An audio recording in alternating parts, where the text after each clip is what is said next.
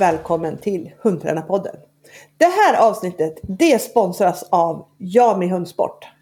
Där de har världens bästa leksaker. www.jamihundsport.se Hej Siv! Hej Maria! Och då ska jag bara lägga till en ting till. För hos Jami har de nämligen världens bästa bollar att bruka när man ska träna. Jag har tio stycken av dem. Så jag har samlat dem på en karabinkrok och jag brukar dem till allt möjligt. Och det är några små, det ser ut som små fotbollar. Och de har det i olika storlekar. Jag har väldigt många av de små. De får liksom plats i lomma. Och det jag tror det är märket Gapai, det heter i alla fall Echo Lederboll Liten. De är väl värt pengarna. Det var ja. dagens tips för vi startar. Det var dagens tips. Och de, de är så himla bra när man ska träna klar, färdig, gå. Och utövningar tycker jag. Verkligen. Det, det är ja. de bästa bollarna till det. Ja. Faktiskt. Så ja, men det var, det var ett superbra tips. Ja. Och eh, idag ska vi prata om en ting som jag vet du pratar väldigt mycket om. Vi brukar alltid att, att ha det lite roligt med att när vi mötes så brukar jag att säga belön mer. Och du brukar att säga håll på kriterierna. Ja, det stämmer. Så idag ska du få ditt helt egna avsnitt. Du ska få lov att prata om kriterier. Jag vet att det är liksom din käpphäst i hundträning. Um, ja, kanske, kanske, kanske det är det. Absolut. Men jag tror att det, um, hålla på kriterier är ju en viktig del för att få, få fram steg i, i träningen då. Men om vi ska börja säga, vad är ett kriterie egentligen? Hur skulle du definiera ett kriterie? Um, jag brukar säga att kriteriet är det hon måste göra för att få belöning. Ja. Och så, och så brukar jag också säga, och då måste man tänka på att en belöning kan ju vara en ball eller en godbit. Men det kan ju också vara att få fortsätta träningen. Ja. Eller få en kommando. Så för Absolut. exempel, om jag säger att kriteriet mitt är att du måste hålla fokus. Det vill säga, om du inte har fokus så får du ingen belöning. Du får heller ingen kommando, du får heller inte fortsätta träningen. Vad ville du sagt definition på kriterier? Jag skulle nog ha sagt eh, samma sak, tror jag. Ja. Att det är vad hunden, liksom, vad hunden ska göra för att få belöning eller för att få fortsätta då. Eller också som du sa för att få hjälp till exempel. Eller, ja. ja, ja. Och, och, och vad är liksom det viktigaste att tänka på när man tränar då? Eh, det liksom första steget är ju att bestämma sig för, okej, okay, vi måste göra det så enkelt att hunden förstår eller lär vad kriteriet är. Absolut. Och vad är liksom den första övningen du gör för att träna på, eller för att lära in ett kriterium? Nej, men, jag vet att det var ett väldigt stort spörsmål. För ja, det, eller vad är, vad är liksom det första du lär hundarna dina? Jag men, vet vad det är. Och det är att checka in för exempel. Ja, ja men ja. jag tänkte så här, om du menar vardagslydnad eller om du menar tävlingslydnad. Eller, ja, jag tänkte nog lite för stort. Ja. ja, det är definitivt att checka in. Ja, och checka in betyder ju att när vi avslutar en belöning, tar bort en belöning, då ska hunden se på oss. Ja. Eller efter för att få belöningen tillbaka. Ja. Och det är ju ett kriterium. När jag tar bort leksaken så ska du se på mig det är liksom kriteriet för att få den tillbaka. Ja. Och vi har ju lagat, är det i studieplanen och i lärarhandledningen till Bäst hver dag. Jag tror vi har det som ett bilag också, något som heter konsekvensschema. Just det. Har du lust att förklara det? Eh, ja. Eh, jag vet inte riktigt hur jag skulle kunna... Eller det, det, är ett schema med, med eh, fyra stycken avdelningar. Den första, den första delen på det här schemat det är vad vill jag att hunden ska göra?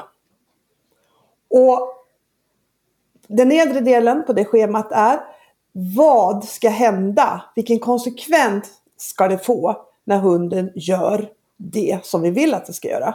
Den andra sidan av schemat, det är vad vill, vad vill vi att hunden inte ska göra? Och vad ska det få för konsekvens för hunden?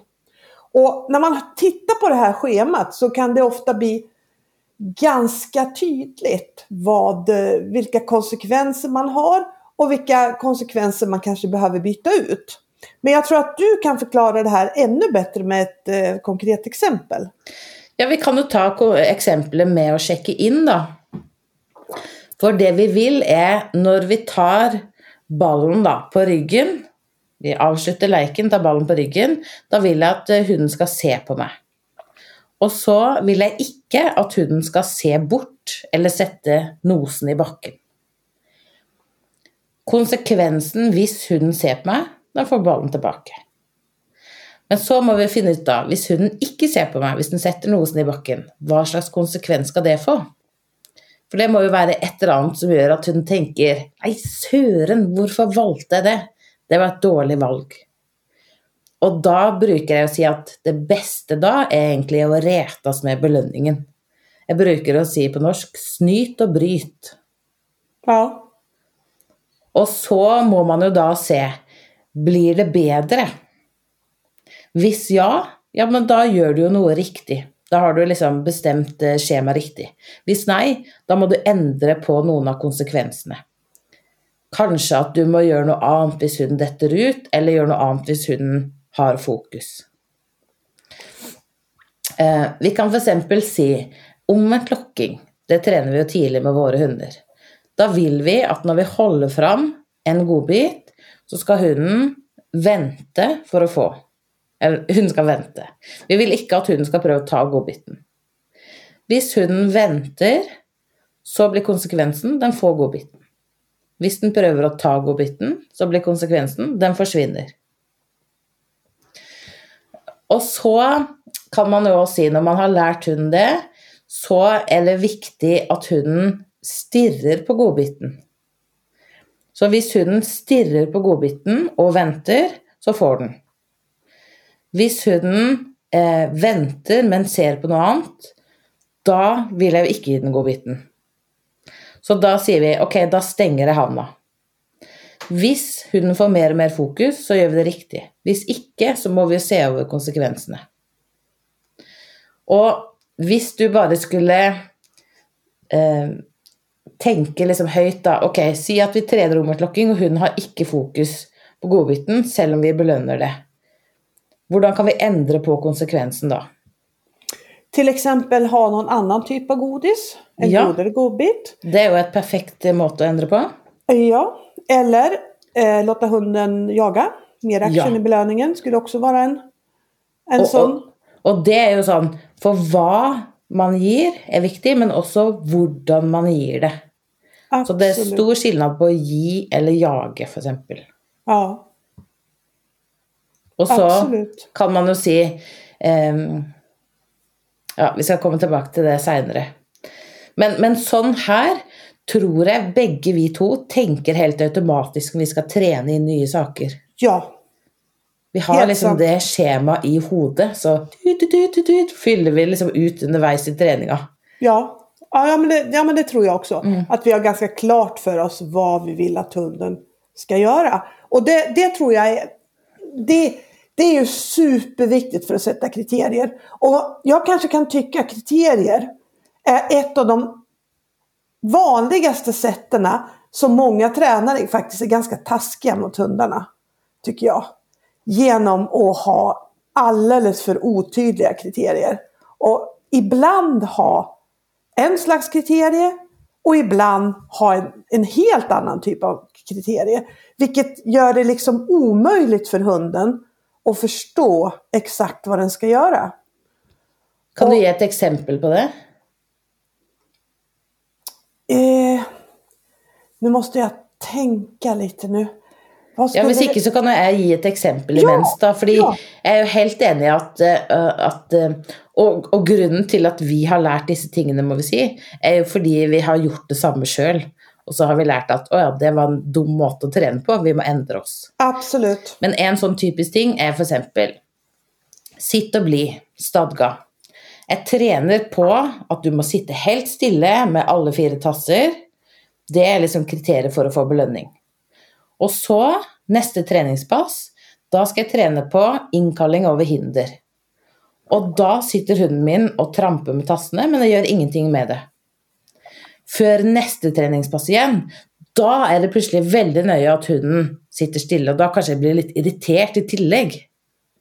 Det är ju liksom ett sätt att vara utydlig. Ja, det, var, det tycker jag var ett jättebra exempel. Eller också, eh, en av de vanskeligaste tingene att få i träning, eller ha, är ju fokus. För exempel i fri ved fot, så vill vi ju att hundarna ska gå med fullt fokus hela tiden, från start till slut. Ja. Och det tror jag, det vill ju de flesta. Och så säger, förr då, så tränade jag på det, fullt fokus. Ja, var nøye med å bryte hvis jeg ikke hadde fokus, belønne hvis det var fokus. Neste treningspass, da skulle jeg trene på eh, momenter under marsj. Da holdt jeg ikke på kriteriet med fokus. Det vill si, når hunden mista fokus, så bare fortsatte jeg å gå og ga kommando. Sitt, ligg eller stå. Og så neste treningspass der igjen. Nei, nå må jeg trene fot. Det er så irriterende at hon mister fokus i fot. Og det der med at man Noen ganger så er det viktig, og noen ganger ikke. Og spesielt da hvis man blir irritert når man kommer på at ah, det er veldig irriterende at hunden mister fokus. Jeg husker en gang um, Thomas Stokke, jeg gikk på kurs for han, så sa han Eh, det er veldig liksom, urettvist hvis du ikke trener går fint i koppel med hunden din, og så plutselig en dag så skal du gå inn fra bilen med hunden i koppel, og masse poser, og så drar hunden, og da blir du kjempesur. Neimen, slutt å dra, da! Fordi du har jo ikke lært hunden hva den skal. Så da kan du ikke plutselig si at 'nå er det ikke ok lenger'. Og det var kanskje liksom første gang jeg begynte å tenke ja, man må kanskje lære hunden å holde på det kriteriet, uansett hva det er, da. Ikke bare plutselig 'nå er det viktig', selv om du har fått lov 90 ganger tidligere. Exakt. Exakt, det var ju väldigt bra exempel. Jag kan bidra med ytterligare ett exempel. Det är ju kanske den viktigaste, den viktigaste delen i lydnad som, som, som ju kanske är ingångar, ingångar vid sidan. Ja, kommer utgångsstilling. Ja. ja, och det, det, det, är viktigt därför det kommer ju hela tiden. Har man brister i det så påverkar det allting. Plus att en sak som kanske många inte tänker på, att det påverkar, eh, det påverkar ju nästa moment som jag ska göra. Om jag har en dålig ingång eller lite dålig attityd i ingången. Att jag får tjata lite, att jag får rätta hunden. Att jag får, det, den känslan får jag ju med in i nästa moment. Så därför, det gör ju, det gör ju liksom ingången så otroligt viktig. Och så är det ju ganska vanligt att man kanske tränar på den ganska mycket. Men sen är det lätt att glömma bort eh, och hålla på kriterierna när man tränar på andra saker och ska göra ingången. Till exempel, jag ska träna på kryp. Ja, men eh, då, då är jag så inne på kryp så då glömmer jag helt bort och, och mm, själva ingången. Att den blir lite seg och lite trög och att jag får tjata lite på den. Och, och det betyder ju att jag plötsligt, plötsligt har helt andra kriterier då för ingången. Och det gör det ju så mycket svårare för hunden. Och speciellt som det du säger om man blir lite sur också sen. För att det inte blir så som man har tänkt. För, för det, det allra bästa sättet man kan hålla på kriterier det är ju att vara helt neutral. Liksom. Och bara se det rent träningstekniskt. Men det är ju lättare sagt än gjort. Kan man ju säga. Ja, absolut. Speciellt om det är någonting som man känner att man har tränat mycket och länge på. Mm. faktiskt.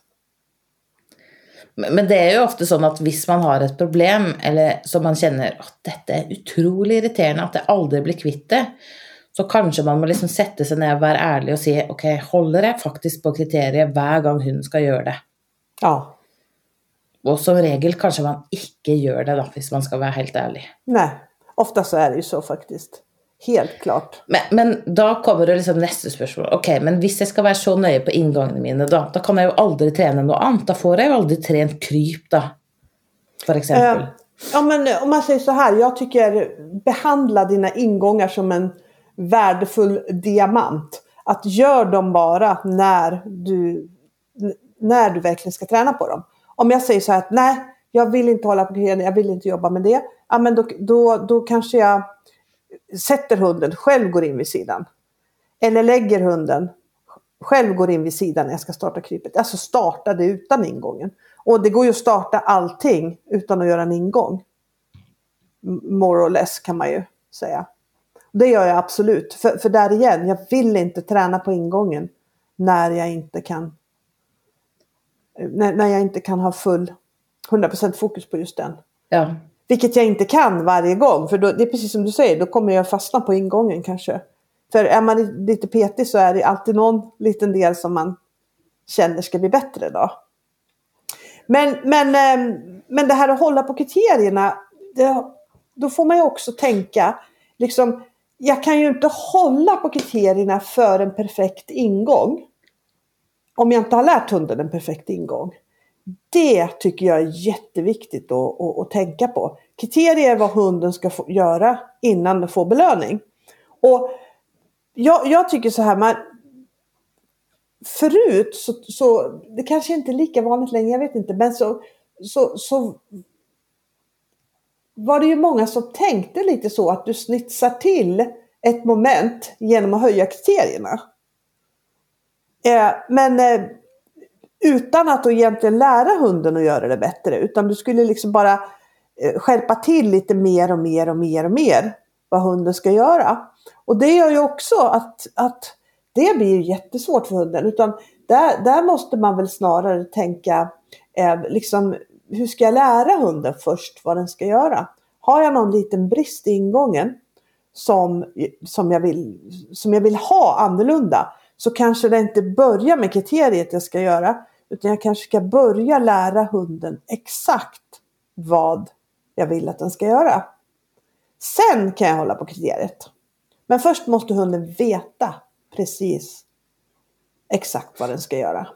Ja, och ett exempel på det, vi har ju för exempel checklista till bästa starten. Så har vi ju steg för steg, hvordan, eller delmål för delmål då, hur man kan tänka med ingången. Och jag tänker att i vart delmål så håller man ju på kriterierna. För exempel, första delmålet är att hunden kan eh, följa en godbit när vi vrider håndleddet. Og da er jo kriteriet at hunden skal følge godbiten helt til den havner i posisjon.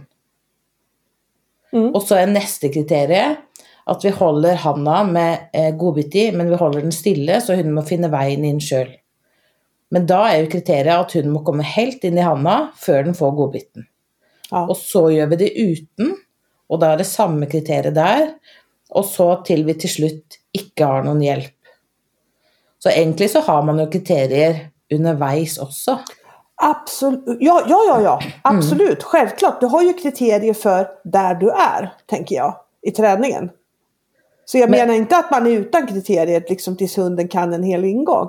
Men man har ju kriterier liksom för, för, för, för, för varje liten del, tänker jag. Absolut.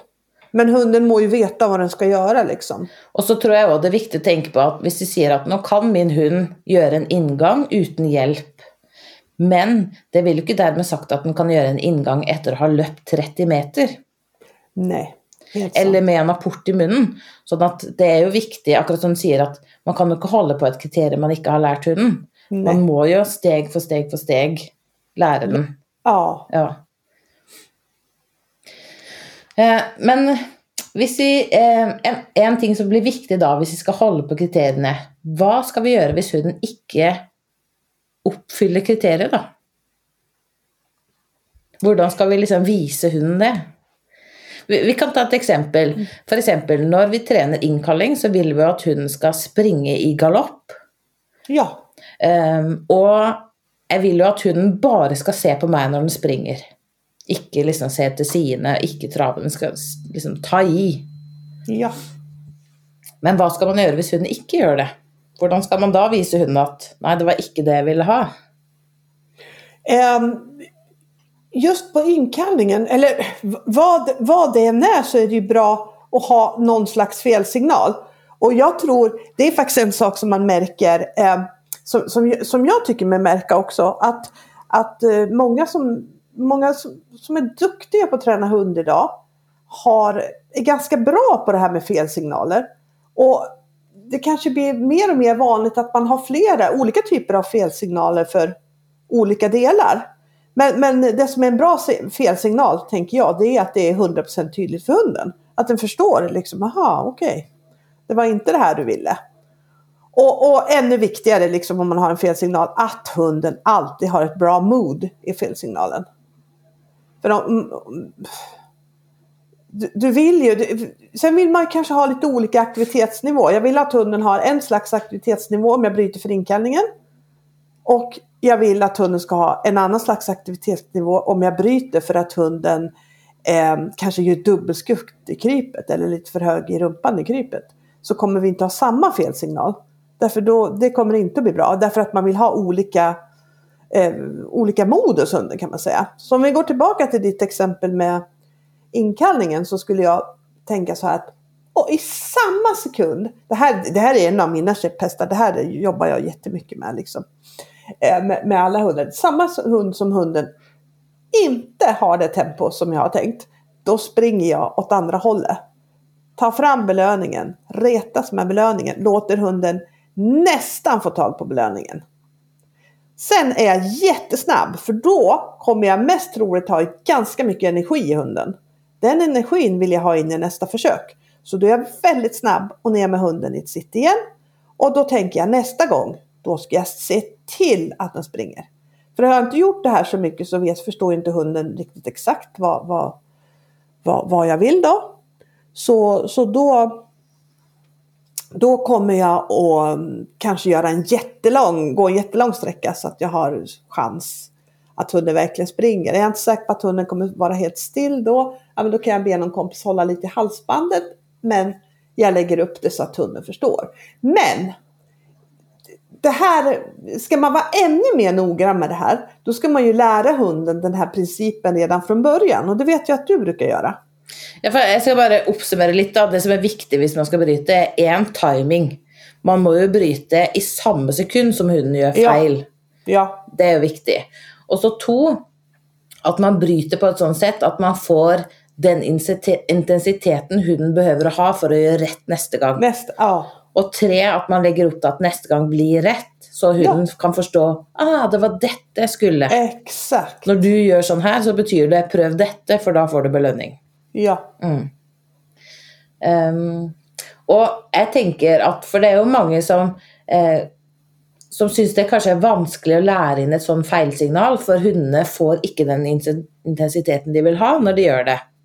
För exempel att retas med leksaken så blir ju några hundar usikre eller låga när man ja. gör det, istället för motsatt. Och då tänker jag, det första jag lär mina valper, det är att jaga godbit eller leksak i min hand. Jag vill liksom lära dig, när jag springer från dig med en belöning, spring efter och så måste du fånga den. Det behöver hunden kunna. Och då säger jag alltid ja, och så får hunden jaga.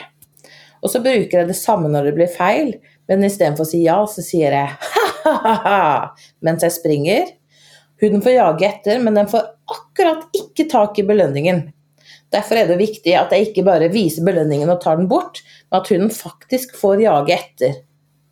Och akkurat som du säger så måste man då direkt gå in i nästa repetition, så man kan belöna det så hunden känner Å ja, nu förstår jag. För om man gör fem fel på rad, då vill, ju, då vill ju inte hunden förstå ja, men vad ska jag göra för att få belöningen. Då vill den bli låg. Ja, och man kommer ju ta ut alldeles för mycket eh, energi och, och eh, tappa för mycket energi också. Så, så egentligen så brukar jag tänka alla moment där hunden behöver ha hög intensitet för att klara det. Det kan vara fart på inkalling, men det kan också vara fokus i fot. Ja. Då behöver de flesta hundar ha hög intensitet da både belønnere og feilere med action. Mm. Og så hvis man da skal gå tilbake til ditt eksempel med kryp, hvordan skal vi feile da? For hvis hunden skutter i krypet, så vil man kanskje ikke reta som en leiksak og springe ifra. Nej, det kan bli lite jobbigt för nästa repetition om man säger så. Men hva skal man da? Ehm, Jag brukar göra så att jag brukar stanna upp, lägga min hand på huvudet och sen så gå ner efter hundens eh, huvud och så brukar jag klia den lite under hakan, bara klappa den lite så här. Och då är det, ju, det är ganska många som säger att äh, men det där är ju en belöning. Därför att hunden tycker om det helt enkelt. Och, och, och då så, brukar jag bara säga det, ja men det är, det är helt sant, den tycker om det där. Men den tycker mycket mer om sin godbit. Så, så då, och, och det, det är liksom mest för att ha en tydlig signal att nu och samtidigt liksom där kanske man behöver i de lägena behöver man ju ofta liksom lugna, dämpa lite grann. Och då just det här sitta och klia och sitta still en stund. Dämpa då. Och jag tror att eh, mina hundar i alla fall inte tycker att det är världens bästa grej att träningen blir lite stillastående. Därför de vill framåt. Faktiskt. Jag vill inte heller, jag vill inte att de ska tänka det som en bestraffning, absolut inte. Men däremot som en liksom, ja men det där leder till det här och det här leder till det här då. Ja, og så tror jeg det er viktig å tenke hvis man liksom, For det er jo mange som også sier når man retas med en leiksak, ja, men det der er jo en belønning. Ja, Og ja. definisjonen på en belønning er jo at noe blir, kom, eh, forekommer oftere og oftere. Så hvis hunden da eh, skutter mer og mer, hvis man prøver å klie den som et feilsignal, ja, da er det jo en belønning. Men hvis den gjør det mindre og mindre, da er det jo ikke det. Da er jo kanskje godbiten den får en bedre belønning. Og jeg syns også omvendt lokking, hvis man har lært inn det, så er det jo en fin måte å feile på hvis man vil ha mer konsentrasjon, da. At det er det som skal til for at det blir rett neste gang. Ja. At jeg kan stoppe og si oi, nå må du tenke, du må konsentrere deg. Og så får du ikke godbiten, men du får prøve igjen. For det kanskje øker sannsynligheten for at hunden roer seg ned, blir lugnere. Ja. For, og det er jo det samme hvis jeg har hunder som i fot. For å ha et bra fokus, så behøver de å komme bitte litt ned i intensitet. Da både belønner jeg med omvendt lokking og feiler med omvendt lokking. Så men jeg har liksom bare ulike ting som jeg sier før jeg gjør det, og hunden får ikke belønningen når det blir feil, men den får den når det blir rett. Og hvis vi skal liksom komme inn på det, van, eller det som er det vanskeligste i trening, og det vanligste kriteriet som folk ikke holder på, det er fokus. Ja, det är helt sant. Och kanske det allra viktigaste kriteriet också för att träningen ska bli lyckad. Ja. Engagemang och fokus tycker jag. Ja. Vad är det för skillnad på engagemang och fokus då? Ja, det er et bra spørsmål. Altså, engasjement, tenker jeg, er det derre akkurat når belønningen er ferdig, at hunden da direkte er på, er fokusert. Eh, Men kanskje også intensiteten i hunden. At den har liksom den energien og den intensiteten jeg vil ha. Og at fokus er å kunne gjøre én oppgift veldig lenge. F.eks. i fot så er det jo Jeg vil at du skal gå og se opp i samme posisjon veldig lenge. Eller i fellesdekk, du skal ligge og se fram veldig lenge. Ja. Jeg vet ikke om du har noen eh, beskrivelse av det? Nej, egentligen ingen bättre i alla fall.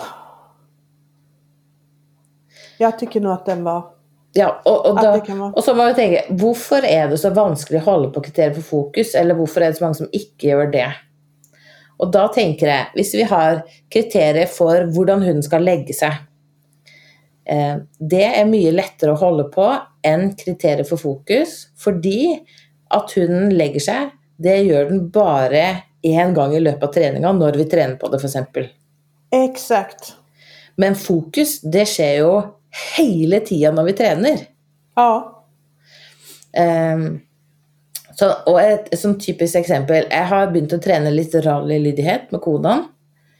Og da er det jo ganske svårt for meg å lese de skiltene og liksom forstå hva som står der, og gjøre det.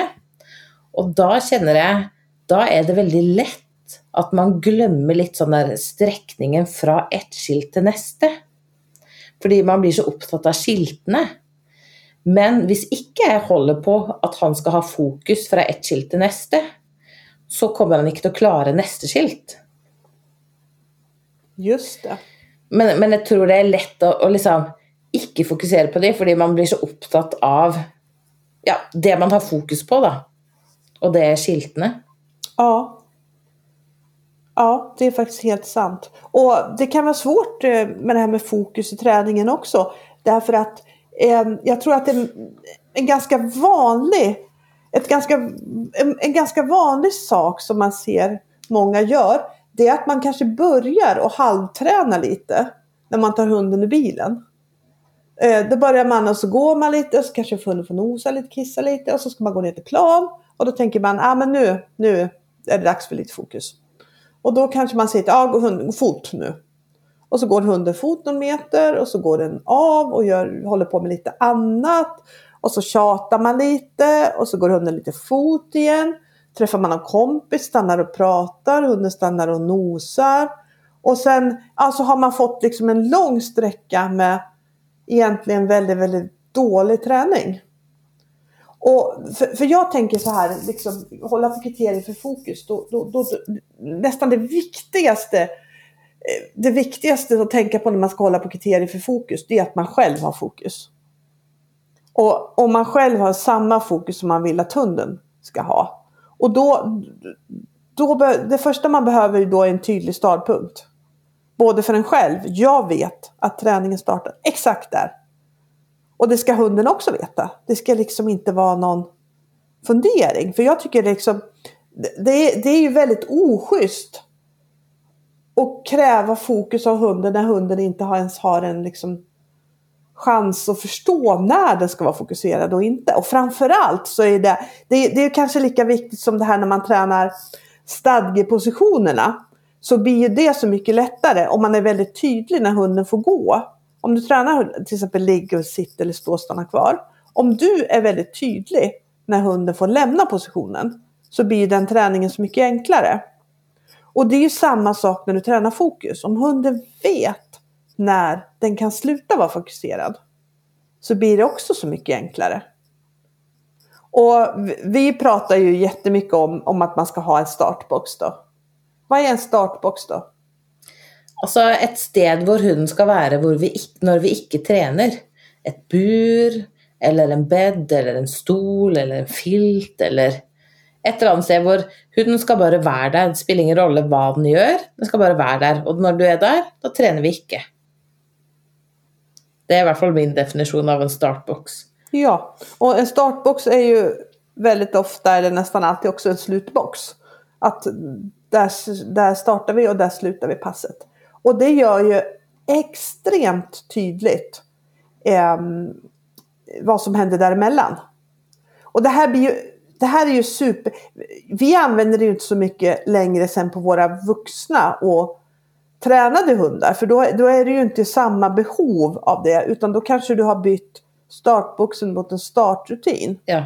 Men med valpar och unghundar och nya hundar, som vi, när vi tränar vuxna hundar också om man tränar väldigt, väldigt korta pass. För det är ju det man måste göra för att lära hunden att hålla, hålla bra fokus. Så måste man ju börja med väldigt, väldigt korta pass för annars kommer varken hunden eller jag själv att klara av det. Då är ju, liksom, då är ju startbuxen avgörande. Plus att jag tycker nog kanske det allra bästa med startboxen det är att om det händer någonting. Om vi säger att hunden tappar totalt engagemang. Eller om, ehm, om det kommer någon, det händer något på plan. Eller plötsligt så känner jag, men shit, det här blev inte alls som jag tänkt, men jag måste tänka. Ja men plan B finns alltid där, tillbaka till startboxen. Den finns ja. alltid där. Och, och det viktigaste Ja. ja. och det viktigaste med det är ju att då får ju inte hunden övt sig på fel saker. Exakt. Exakt. Og jeg skal bare si, Hadde det ikke vært for startboksen, hadde jeg aldri i livet fått til å trene med konaen. For det der blei så tydelig for han, og jeg bruker det fortsatt på han, for at han skal klare å holde fokuset til et treningpass. Når du går ut av den, da er det fullt fokus. Når du går tilbake, da er vi ferdige å trene. Ja. Og også hvis du ikke gidder å følge med, nei vel, da kan du gå tilbake der, og så kan du ha det litt tråkig. Ja. Og, men jeg tror fremfor alt, sånn som du sa, det er jo ofte vi som må trene på å holde fokus. For hvis vi klarer å holde fokus, så klarer hunden det. Ja. Et sånn eksempel er Si at vi trener at hunden skal sitte i utgangsstilling med fokus. Lengre og lengre, flere og flere sekunder. Vi trener på det, belønner det. Og så, eh, si at du er på kurs, så begynner instruktøren å prate. Hunden sitter i utgangsstilling med fokus. Du venner deg til instruktøren og svarer. Og så skal instruktøren forklare noe, så det tar litt tid. Og da, til slutt, mister hunden fokus. Og så sitter den og ser på noe annet, kanskje noser litt i bakken. Og så når instruktøren er ferdig å prate, da ser du at hunden ikke følger med. Og sier 'nei, følg med her, da, fot'. Og det er jo et sånn typisk eksempel på fordi du ikke hadde fokus, så trener du på at hunden ikke har fokus. Mm. Og da er det jo mye bedre å bare vent to sekunder, legg hunden i startboksen, så kan du høre etter. Ja.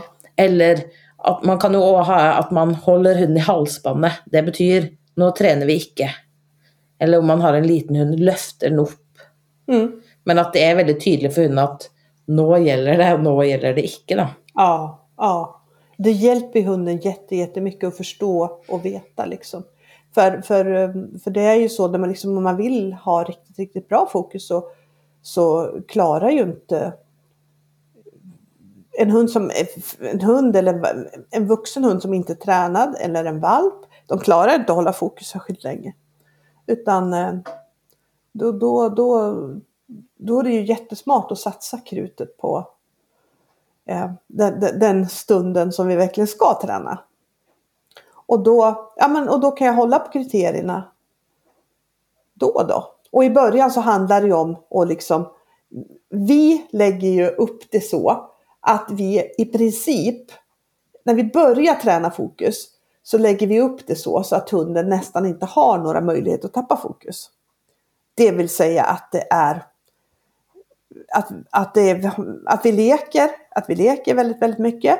Och sen att det inte blir några stunder på planen där hunden inte har en tydlig uppgift. Liksom. Utan till exempel en sån stund ska ju vara att man har en valp och så har jag lekt lite och så har jag tänkt kanske att träna lite handtaget. Och då stannar jag upp, eh, lägger undan stannar upp, lägger undan leksaken och tar upp nya godbitar. Och i den stunden, där är det ju ganska stor chans att hunden tappar fokus. Utan eh, då, då kan man ju istället leka med hunden. Och så medan man leker plockar man fram godbitarna. Och medan man stoppar undan leksakerna så får hunden gnaga på en godbit. Och sen startar vi handtaget. Det är ett sådant exempel på hur man hjälper hunden i början och inte har fokus. Och sen så lämnar man hunden längre och längre och längre under träningens tid. Men det, det är en träning som kan ta väldigt lång tid med vissa hundar. Sen, det här ska man ju säga också att det finns ju hundar som har det här med fokuset helt och hållet, hållet gratis. Eller hur? Mm, Ja, absolut. Ja. Det är väldigt stor skillnad. Jag ser bara på mina två border collie nu. Siri har eh, ganska naturligt för att hålla fokus. Ja, Jan Ove, han må trene, han må lære seg å holde fokus eneste sekund inne på banen. ja, Eh, og jeg kan ta, nå har jeg meldt meg på lydnadsklasse 1 med han, og eh, han kan egentlig øvelsene, det begynner å bli bra, men det som jeg fant ut som jeg ikke har trent på er, en, sitte lenge i utgangsstilling før et moment, sitte lenge i utgangsstilling etter et moment, holde fokus når du går rett mot en person, holde fokus når noen peker hvor du skal stå, holde fokus når noen veiver med en arm. Altså, det er så mange små deler som jeg kjenner Shit, det, har, det må jeg trene på nå. ja, Holde fokus hvis noen går i en dør. Eh, Holde fokus hvis noen springer ned eller legger ned noe på bakken. Ja. ja, ja. Och det här kan ju vara så Alltså så det kan vara så otroligt olika.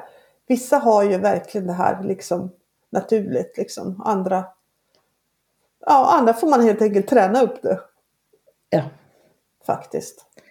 Och att man får träna upp det, det gäller ju kanske på 98 procent av alla hundar skulle jag säga i alla fall. Mm. Att man i alla fall mer eller mindre får träna upp det liksom. Faktiskt. Men ehm, Tänker du på något mer när det gäller kriterier? Altså, jeg tenker jo på Det som jeg syns er litt sånn fascinerende, at nå har jo vi kjent hverandre i ganske mange år. Jeg gikk jo veldig mye kurs for deg før vi begynte å jobbe sammen. Ja, och jag kan säga så här. Jag, jag tyckte det var jättejobbigt att ha dig på kurs. Därför jag förstod ingenting vad du, om vad du sa i början. Absolut ingenting.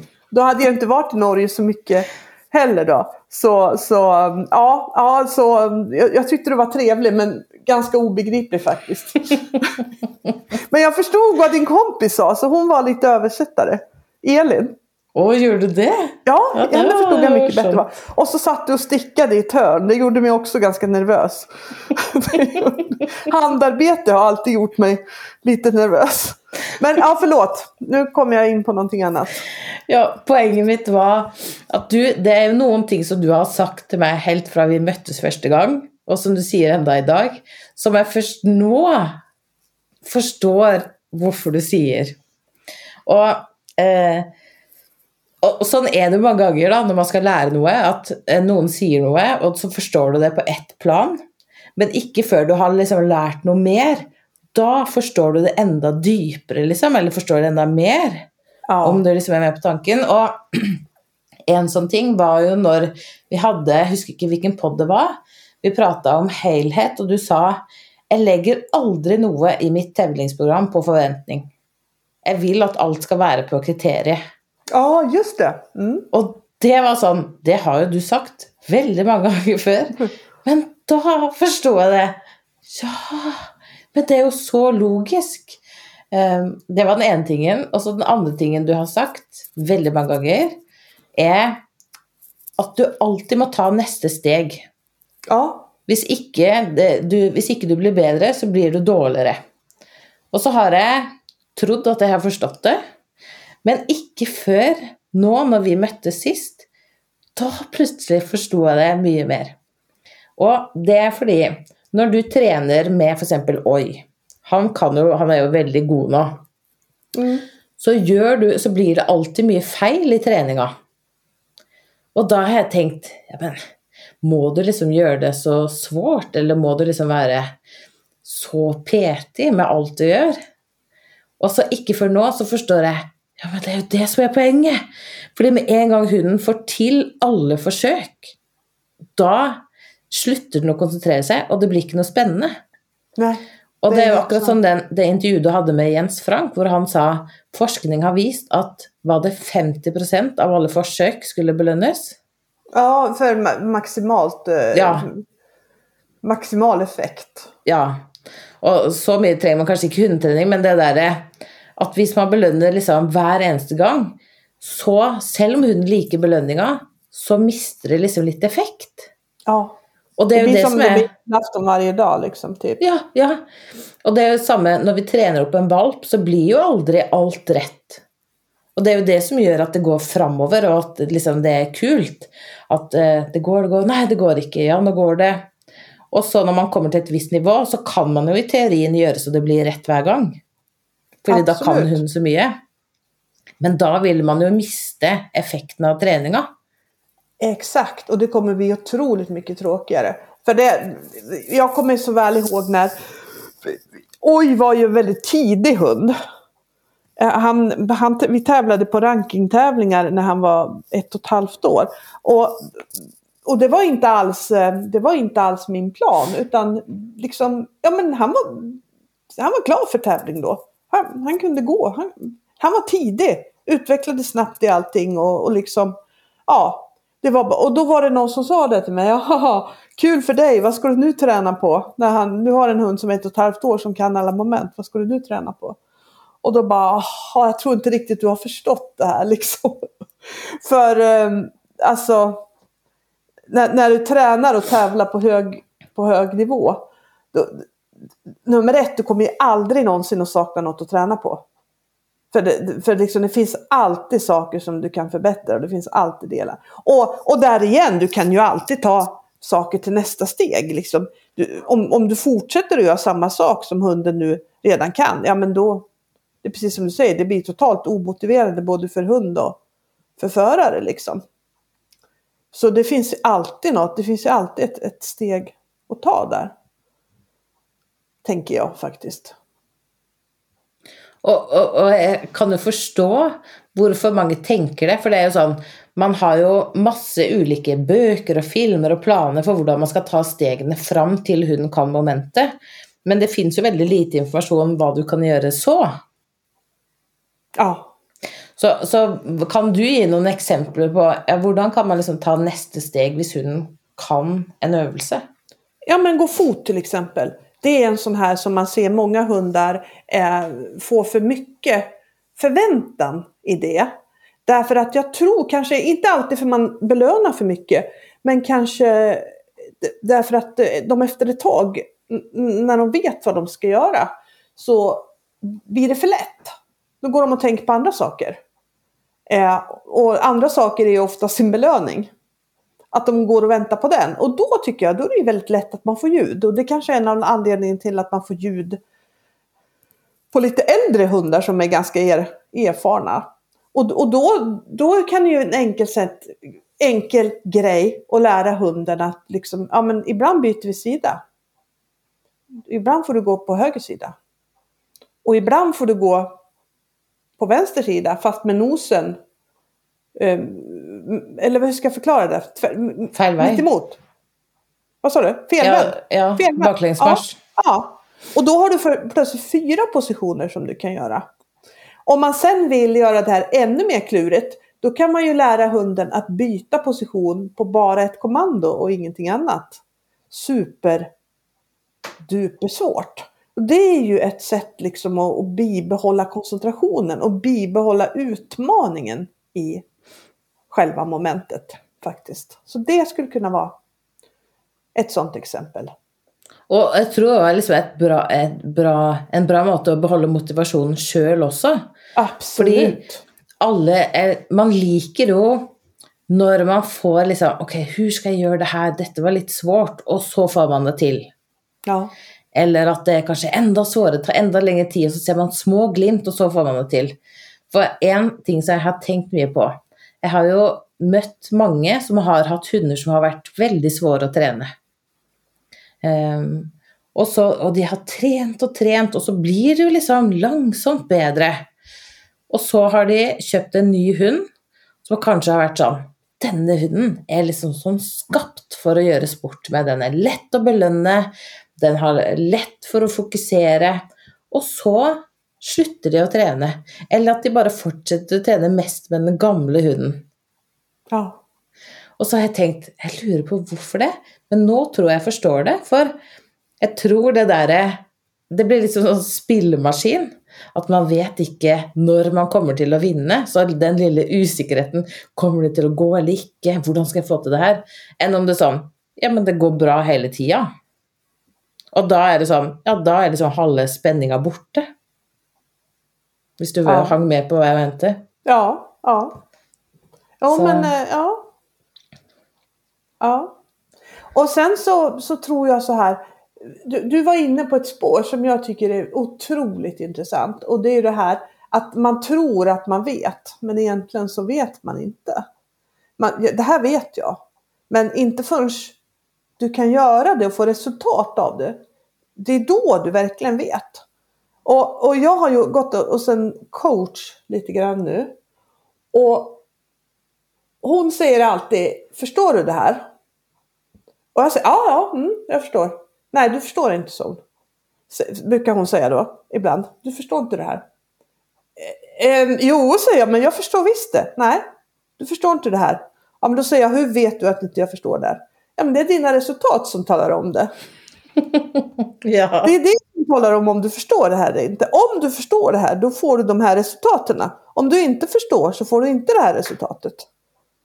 Då måste du liksom jobba mer med att du ska förstå det här. För om du förstår det så, blir det också. Och det, alltså jag, det, det där är verkligen inte roligt att höra. Tycker jag. Men ju mer man tänker på det, ju mer känner jag att det ligger i det faktiskt. Mycket, mycket mer. Alltså det, ja, egentligen ska man inte säga att man vet förrän man får det att fungera. Det är faktiskt helt sant. For et annet eksempel jeg har, når jeg begynte å gå hos deg, så prata jo du om det her med å gå kjeder. Mm. Eh, og du prata vel òg liksom få ting på første forsøk, og da hadde jeg en hund som Det hadde liksom gått bra helt opp til elit, og så fikk vi ingen førstepremier, og du sa men har du trent på det? Ja. Og jeg, kunne, jeg forsto det her med kjeder og, og utholdenhetstrening på ett plan, fordi jeg kunne gjenta det du hadde sagt. Så jeg kunne det liksom i teorien, men jeg kunne det ikke i praksis. Så jeg hadde jo ikke forstått det. Og, og det er jo liksom skillnad på å liksom kunne liksom gjenta noe og forstå det. Och- Men, eh, men låt, förlåt jag avbryter lite men, men hur kan man få, hur kan man komma förbi det här steget då? Altså, på ett sett så tror jeg bare Det må bare ta tid. For, for jeg tror em, Det er jo noen ganger sånn at man må lære det her og det her og det her før du kan forstå det her. Det fins ingen snarvei, da, ingen genvegger til å forstå det. Så for eksempel med hundetrening så Altså, mange av de tingene som jeg nå forstår, har jeg jo liksom visst om. Men jeg har jo ikke forstått det før nå. Og det er jo ikke sånn at du ikke har sagt det ofte til meg. Du har Nei. jo sagt det kanskje hver gang vi har prata sammen. Og først nå, etter sju år, da forstår jeg. Ja. Så, så det er jo liksom Så det tror jeg er én ting. Og så, så tror jeg òg den beste måten å forstå noe, er jo at man faktisk gjør det. Ja, det tror jag också. Det är liksom, det, det är det som min coach säger igen. Gör det igen och igen och igen. Och jag bara säger, ja men var, skit i varför, bara gör det. Gör Ja. som jag säger liksom. Ja. Eh, så, så kommer det att så kommer det liksom att funka. Ja, for det jo for Og- eksempel, hvis vi, Det var ikke meningen å avbryte, men det her med fokus i treninga, da. Ja, men jeg forstår at det er viktig å holde på fokus og sånn.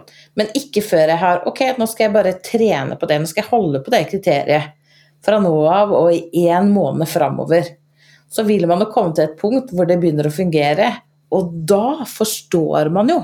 Ja, då förstår man, då, då ser man skillnaden liksom. Ja, og da Helt forstår man jo klart. hvorfor man skal gjøre det. For man ser hvis man kan få dette Ja. Men- Helt sant. Men hva skulle du si? Jeg avbrøt det. Jag kommer inte ihåg det, så, så långt sträcker sig inte mitt minne. Men, men det är väldigt intressant i alla fall hur man skulle liksom, i alla fall kunna, kunna få en, en snabbare väg in där. Men jag ska nog, jag ska nog bli bättre och titta liksom på resultatet av det jag gör. För det avgör hur mycket jag kan av det jag gör. Men tror du ikke også at man kan tenke liksom at man skal kjøre en kampanje hvis man lærer noe, da, f.eks. med å gå kjeder? Jo. Du sier til Jo. meg det er viktig å gå kjeder, det øker utholdenheten. Ja, så går jeg kjeder en eller to ganger. Ja, da har jeg lært det i gåsetegn. Jeg forstår at det er viktig å gå kjeder, men jeg har jo ikke forstått det. Nej. Men hvis jeg bestemmer meg for nå skal jeg hver dag i en måned gå en kjede, og den skal være ulik lang hver dag, Ja. da kommer jeg til å få effekt av det. Og da kommer jeg til å forstå hvorfor man skal gå kjeder. Fordi plutselig har jeg en hund som sier ja, hva skal jeg gjøre nå? Jeg kan bare fortsette å gå selv om jeg ikke får noen belønning. Mm. Og det kan man jo når man lærer det, forstå det i teorien, men ikke før man har opplevd det. Så forstår man det på riktig. Det är helt sant. Så kampanj är nog supersmart när Ja. man vill Att man verkligen lite förstå sån- någonting. Liksom. Ja, kampanjer for seg sjøl. Ja. Og, og spesielt det her med å ikke liksom bare kunne ting i teorien, men å kunne det i praktiken. ja. Det Ja. tror jeg. Så jeg tror, ja. jätteintressant ämne tycker jag. Vi kommer lite från kriterier men det här har ju med det har ju lite med kriterier att göra. Det har, trots det har visst med kriterier å gjøre. fordi hvis man da bestemmer seg for nå skal jeg holde på kriteriet for fokus i fot. Ja. nå av, hver eneste dag, skal jeg trene fot i en måned. Jeg skal holde på kriteriet for fot. Mm. Så kommer man til å se at plutselig så kan hunden min gå fot i fem minutter uten å miste fokus. Ja. Og da forstår man jo liksom viktigheten av å eh, trene opp til et kriterium og holde på det. Ja. Ja. Ja, det är, det är supersant. Och, och, men om vi ska summera upp det här med, med, med, med kriterier då. Jag börjar. Eh, om, för att hålla ett kriterie så måste du veta exakt vad du vill ha. Ju mer tydlig du är med ditt kriterie, ju, ju enklare kommer du göra det för hunden. Enig, det var bra. At vi, hunden skal gå med fokus i fot, men du må si hvor lenge den skal gå med fokus. Ja, och Ja. Vart, vart, hur ska, vad, betyder det att gå med fokus? Ja, Var, var ska hunden se? Vart ska den vara? Vart? ja.